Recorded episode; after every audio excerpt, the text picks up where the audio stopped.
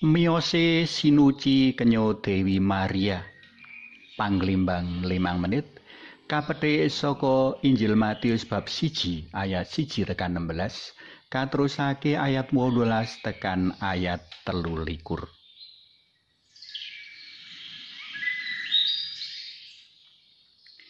Para sutresna PLM kinasih sawijining tokoh kang luhur ngedapi-dapi lumrah banget narik kawigaten. Wong banjur kepingin kelarah lan telusur rentutane memburi kanthi pangajab antuk cantelan pituduh pikukuh kanggo tansaya prayogane mbangun sikap lan tumindak. Sajake, kaya ngene iki gegambaran pamikiran kawicaksanan pasaman suci rikala netepake pesta wiyosan sinuci kenya Dewi Maria dina iki.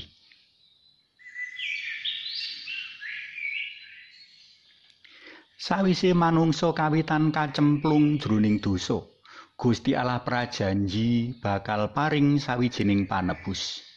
Kanggo mujudake prajanji mau, Gusti Allah ngersakake patembayataning manungsa. Cetane, panjenengane mbutuhake sawijining wanita kanggo ngandhut lan nglairake putra dalem. Ngenani bab iki, Santo Paulus mratelakake. Nanging, bareng wis tekan titining mangsa, ing kono Gusti Allah ngutus putra dalem miyos saka ing wanita. Wanita mau ora ana liya ya Maria tedhak turune bapa Abraham. Pasaman suci yakin menawa kenya Dewi Maria pancen wis katemtokake wiwit sakawidening Allah kanggo ngandhut lan nglairake putra dalem sang panebusing jagat. Kanggo rancangan iku, kenya Dewi Maria sinuci wiwit wiyose lan kakandhut tanpa dosa asal.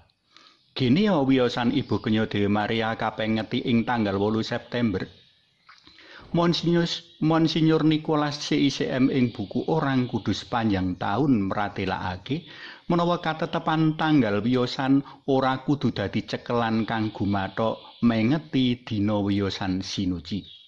Sing wigati iku kanthi ana katetepan dina pengetan pasaman suci kepingin meratelakake iman kapitayane tumrap kenya Dewi Maria kang wis pinilih katemtokake Allah kanggo lantaran tedhake sang panebus dosa manungsa. Kanthi tanggal pengetan kang gumathok, warga pasaman suci bisa kanthi mantep muji syukur ing Allah Pangeran sinambi ngeling-eling kaluhuraning sang kenya kanggo tinulodo.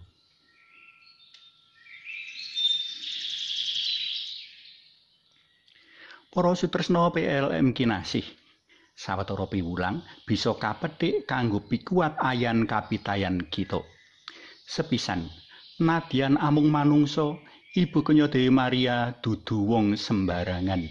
Mula ora ana inane nanging malah banget ing prayoga awake dhewe caos pangajilan memundi panjenengane.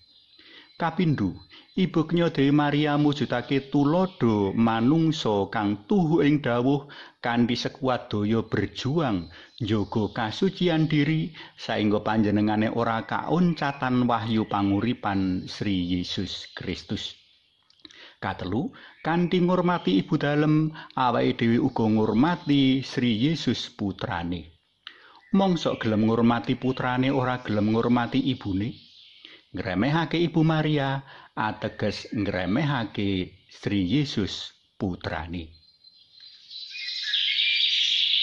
Wus winaca dening prawases kang suci para bapa bangsa nabi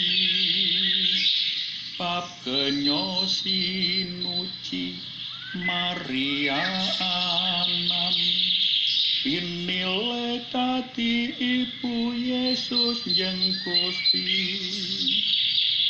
Moro kake ayo podo atur bekti. Sarto puji dumateng ibu sinuci Kanti mana hingga uladani Amre Gusti tansah berkahi Saiki ayo padha munjuk. Kunjung asma dalam yang Rama yang Putra tuwin yang Roh Suci. Amin. Mugi nurno yang Rama yang Putra tuwin yang Roh Suci kados sing mula buka sakmenika sarta ing saklami-laminipun.